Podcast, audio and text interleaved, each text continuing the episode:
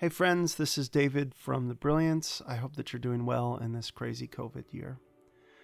We have lots of new music that we released this year. Uh, in the beginning of the year, we released our second suite, World Keeps Spinning, and then we released an EP off of that suite. We've released some singles, and we're about to release some brand new music on Friday, November 6th. Today, I'm excited to share with you a brand new podcast that I am hosting and producing called Undaunted. This podcast is about radical peacemakers and dives into their story. I hope that you'll check it out on this feed and then subscribe on iTunes as well as Spotify or wherever you get your podcasts. Don't forget to rate and review and also check out that new music that's going to be coming out soon. So, with that, we love you. We miss playing shows. I hope that you'll enjoy this podcast and I hope that you'll stay curious.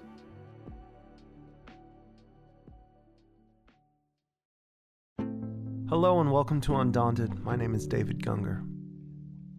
This is a podcast about radical peacemakers, and today we have one of my favorites. I first met Robi Damelin when I was in Israel and Palestine on a Telos trip. Near the end of the trip, we went to Tel Aviv and we met with Robi, and honestly, it felt life changing. She was so inspiring. This conversation is going to be broken up into two podcasts. Robi recently joined me while she was in New York City speaking at an event. And I asked Robi, what is she doing on the other side of the world? Well, this is a question that I ask myself all the time. what am I doing? You know, if you would have told me like 20 years ago that this is what my life would look like, I would have said you were crazy. You know, I know that I was given a kind of a gift for which I'm very grateful now of being able to get to people's hearts. I didn't ever realize, I mean, it's not that I was some little mouse before David was killed, my son, by a Palestinian sniper, but I never realized that I would be able to take this into the world and to make a difference and to suddenly understand, maybe only three years ago, how grateful I am for my life. How weird does that sound? You know, people keep saying to me, they look at me askance because how can it be that she lost a child, which is the worst thing that can happen to anybody and the most painful thing, and yet now she's grateful for her life? But imagine the choices that you make. Because when David was killed, I could have decided to go on a path of revenge, or I could have decided to build libraries or to sit at home and die with my child and do nothing. Many parents, that's what they do. Their lives come to an end, not physically, but they just stay at home and they do nothing. And others find going to the cemetery and looking after the garden as a kind of extension of motherhood. But for me, I knew almost immediately that I wanted to do something to prevent other mothers, mainly mothers. I think my connection with mothers is so deep. I wanted to prevent that pain. And I didn't care where they came from or what color they were or what subtle prejudices I had before. I knew that every mother shares the same pain when she loses a child, and that, that was what I wanted to do with my life. But I didn't know how. And so it's extraordinary that I found this speech. I knew that I wanted to do something, and then I found a speech, the first speech that I ever wrote, and I wrote it mainly because I wanted to have it translated into really good Hebrew because it was going to be at a demonstration in Tel Aviv to get out of the occupied territories. This must have been three months after David was killed. I don't know where I got the courage from because there was something like 60,000 people there. And I remember I woke up in the morning and I wrote the speech, and, and a good friend translated it into good Hebrew. And I looked at it and I thought, wow, this was predicting exactly what I was going to be doing for the rest of my life, probably. And in it, I said I, who David was, but I also said that we needed a partner and that we couldn't do it alone. and that the pain was the same pain for both sides. And things that I'm saying to this very day, maybe in a little more sophisticated way, but I knew innately what I was going to do. I just didn't have the framework yet. So after that demonstration, a religious Jewish man came to see me, and his name was Itzhak Frankenthal, and he was the founder of this whole organization called the Parent Circle Families Forum. He'd read a lot of stuff that I'd said in the newspapers when David was killed, and I spoke about the children of settlers, saying that I thought they were abused because you can't put your children in such a dangerous situation and not expect that they would be abused. And actually, if you look at what I said, at the next generations of settlers, each generation becomes more violent than the last one. He invited me to come to a weekend in East Jerusalem to meet with Palestinian and Israeli bereaved families. And I must say that I was not very keen. I had no idea that those were the people that would really understand. That if I wanted to cry or I wanted to drink half a bottle of whiskey or whatever I wanted to do would be acceptable because there was no judging. Many times in Israel, being bereaved, you become public property. And people expect a certain, you know, you're given a certain respect and they expect to get back and I don't do ceremonies very well. It's not for me. In any event, I don't know how he persuaded me to go because he's really even a bigger bulldozer than I am. I always say that. And I went to this weekend and I met Palestinian mothers and I realized that we shared the same pain. But I also realized that if we could speak in the same voice for nonviolence, and reconciliation that we could be the most incredible force. Because if we could do it, then surely that would be an example to other people. So I started to travel all over the world, and I thought I was really very important. And spoke in Congress and the House of Lords and in hip hop concerts, you name it. I've traveled most of the world now. You asked me what I'm doing here, so I was first in Washington because your remarkable uh, president, in his great wisdom, decided to cut off all cross border activity funding, that is, between Palestinians and Israelis in Israel and Palestine, which doesn't only affect our organization, the Parent Circle, but it also affects hospitals and schools and the lives of UNRWA. And it is really a horrific decision because it's based on absolute ignorance of a culture. You cannot bring a nation to its knees and imagine, you know, that they're going to make peace.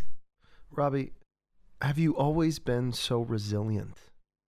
So, if I go back to discovering where is the survivor and where is the victim, I think the survivor's been in me for a very long time because when I was a very small child, I was looking for the first act of social justice. And just by the way, I think that the people who are listening to this, if it gives them any kind of challenge, should understand why they're actually listening to this. It must be that there's some act of social justice that is within them. And if they look back to find out when it started, they would be very surprised because I looked back to find out where my first act was, and I was five. I love animals. And so the guy who used to deliver the milk with a horse and cart to our house, used to beat his horse, and I couldn't bear that. So I took my friend Barbara Fudge. I remember her name even after all these names, after all these years. And we went to the dairy and we stole the horse uh, with carrots, and we brought it home to our house in Johannesburg and we put it in the tennis court. And my father came home, and you can imagine how thrilled he was to find a horse in the tennis court. And very shortly after that, I was sent to boarding school. But that's the beginning. There's the survivor, the one who does an act of social justice, who gets sent to boarding school and is so naughty at the boarding school that they get sent to a convent being like two Jewish children in a whole convent. So here's the beginning of a life of a survivor. Or I could have been a victim and become a real misery. Yes, it's a choice. So I came to Israel and got married and had two boys. And I remember sitting on the couch with my two little boys and looking at the television and seeing Anwar Sadat, the president of Egypt, coming to Israel for the pers- first peace talks. And I remember him standing at the entrance of the plane and crying like a small child because I thought my children won't have to go to the army. So that's also part of, you know, of who they were, my kids were very liberal in their outlook, and, and David and Eran. But of course, they had to go to the army like all other kids in Israel. And I remember saying goodbye to Eran, who's the oldest, when he was standing, standing at the bus stop and looking at my child and thinking, how can it possibly be that my child will carry a gun? That's not, I can't imagine that I would have a child with a gun. And then one year and a half after that, uh, there was only a year and a half difference between Eran and David. David had to go to the army. And both of them were in the army together. And, you know, they were very tall, like uh, in American standards, six foot four. And they had enormous feet. So they used to take off their boots, and the whole house was filled with the perfume of army boots for the whole weekend. And I remember one Saturday they were both home and we were having lunch and there was a lot of wine. And suddenly these two very tall kids started to talk because they didn't tell me what they did and how they felt about the army. And it was in the time of the second uprising in the Intifada. And suddenly, two huge kids starting to cry and to say how difficult it was. Both of them finished the army, and one went to India and the other to South America, which it's very popular in Israel now. Well, for the past many years, because kids want to escape from what they did and want to forget about it, so they go crazy and go to India and to South America and and just to run away in many ways. So both of them, Eran went to India and David to South America. And when David came back, he went to university to study philosophy of education, and he was doing his master's. And then he was called to go to reserves. And he really didn't want to go because he would have to, for the first time since leaving, finishing his army service, he, he always did reserves up in the north, you know, where it was like having fun more or less to go away with your army mates. But here he would have to serve in the occupied territories. And he really was torn. And he came to see me and he said, Look, what will I do? If I don't go, what happens to my students? He was teaching philosophy to kids who were going to be inducted into the army. And if I don't go, what happens to my soldiers? He was the officer. And if I do go, I'll treat people with dignity, and so will all my soldiers. You don't know who the person is behind the gun. You may think you do, but you actually don't. And I was actually filled with a sense of dread. I don't know, I just. It was awful. But he went, and then he called me on the Saturday and said they were in this terrible place, which was like being sitting ducks. And he said, Bye, I love you. And I just got up and started to clean my house in a frenzy. I never clean, I'm a terrible housewife.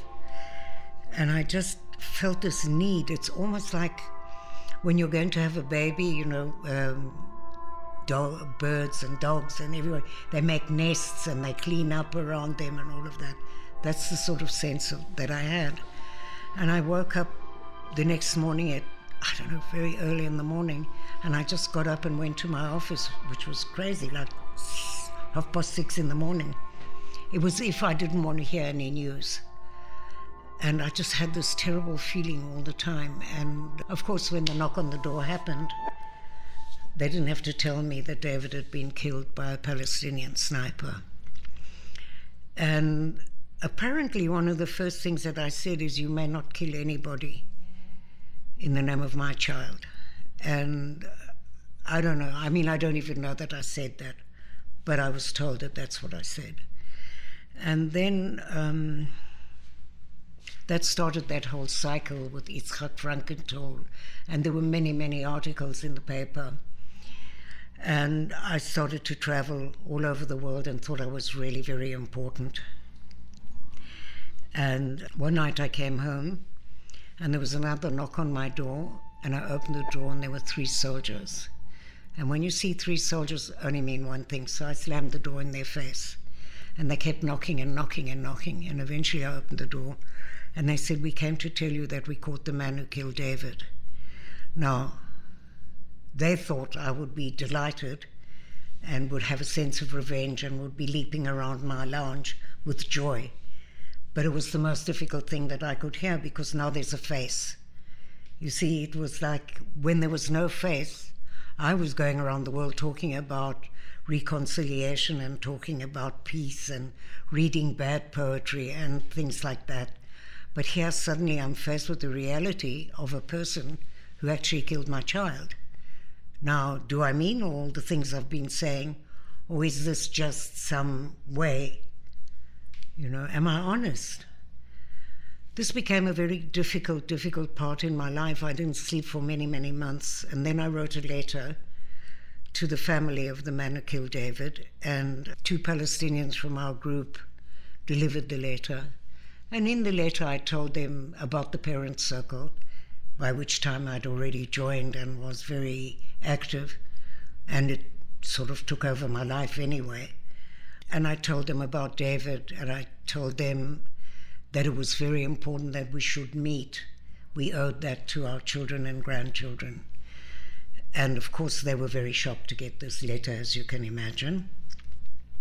And I, in my great wisdom and patience, imagined that I would get a letter back, like, you know, the next morning I'm at my postbox. But of course, there's no such thing as instant reconciliation, and it may never happen. And I waited something like three years and but the extraordinary thing was that the minute I wrote the letter, I gave up being a victim of the circumstance. Here came my survivor. And I, I was completely free in a way because my life is no longer contingent on what Thaya decided to do. It took three years, I got a letter back saying that I'm crazy they didn't have to tell me that, I knew that already. And that he killed 10 people to free Palestine. But you see, I knew that when he was a very small child, he saw his uncle violently killed by the Israeli army. And he also lost, well, one uncle disappeared in the second uprising, and one uh, was killed. I think he went on a path of revenge. He wasn't affiliated to any political party he chose to go into the Fatah jail because in the jails, Fatah and Hamas are separated. He chose that jail and became a folk hero. You know, he killed 10 people and they made a film about him and a book about him. But I was kind of released from this whole situation. And we went back to South Africa. Two filmmakers came to talk to me and we made a film. We wanted to look at the Truth and Reconciliation Commission to see how perpetrators and victims felt about the evidence that they gave at the Truth and Reconciliation Commission, and also to learn lessons for Israel and Palestine, even though it's not the same culture, it's not the same religion, it's different. And I wanted to explore the meaning of forgiving. I'd spoken to priests and rabbis and imams and nobody really came up with anything that was meaningful for me. That said, I meant for me. I didn't mean for anybody else. Many, many people come to forgiving through religion. And sometimes I almost wish that I had had that, that I could forgive because I had to. but I didn't. And I'd met a South African white woman called Ginn Fourie. I knew that she'd gone to the Truth and Reconciliation Commission and said to the men who killed her daughter, I forgive you. And I wanted to know what she meant by the word, I forgive you. And so I went to meet her. And of course, we became sisters immediately. Just by the way, all bereaved mothers are immediate sisters without a bridge. I found that with the black mothers here in America and the mothers of the police officers who'd lost children and the mothers in South Africa. We all share the same pain. I went to meet Ginn and I asked her, What did you mean when you said you forgive? And she said, Forgiving for me is giving up your just right to revenge. That was very meaningful for me, but also because I understood why. You see, this man didn't kill David because he was David. He killed his uniform. If he'd known David, he could never have done that, I assure you. That's a hard thing to admit, by the way, and many other parents would be very angry to hear me say something like that. But if we are to find a way to reconcile, we also have to find a way to tell each other the truth.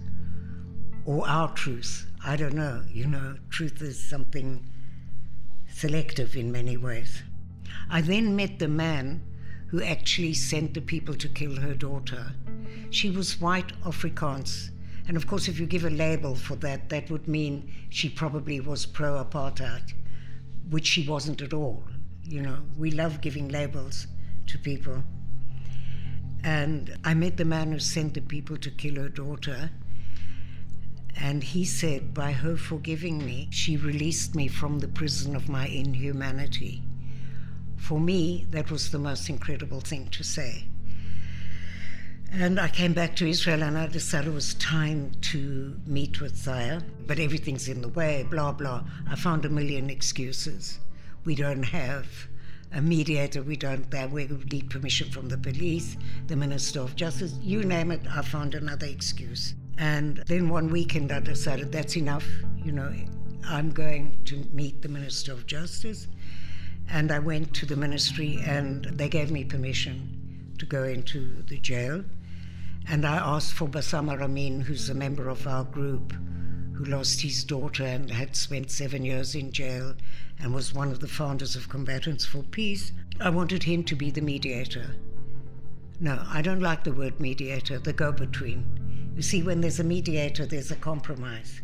And I'm not talking about that. I wanted him to be the go between because he had the culture, he spoke the language. Actually, one of the most famous restorative justice people in America wanted to be the go between, but I didn't want him because he didn't understand the culture. He didn't speak the language.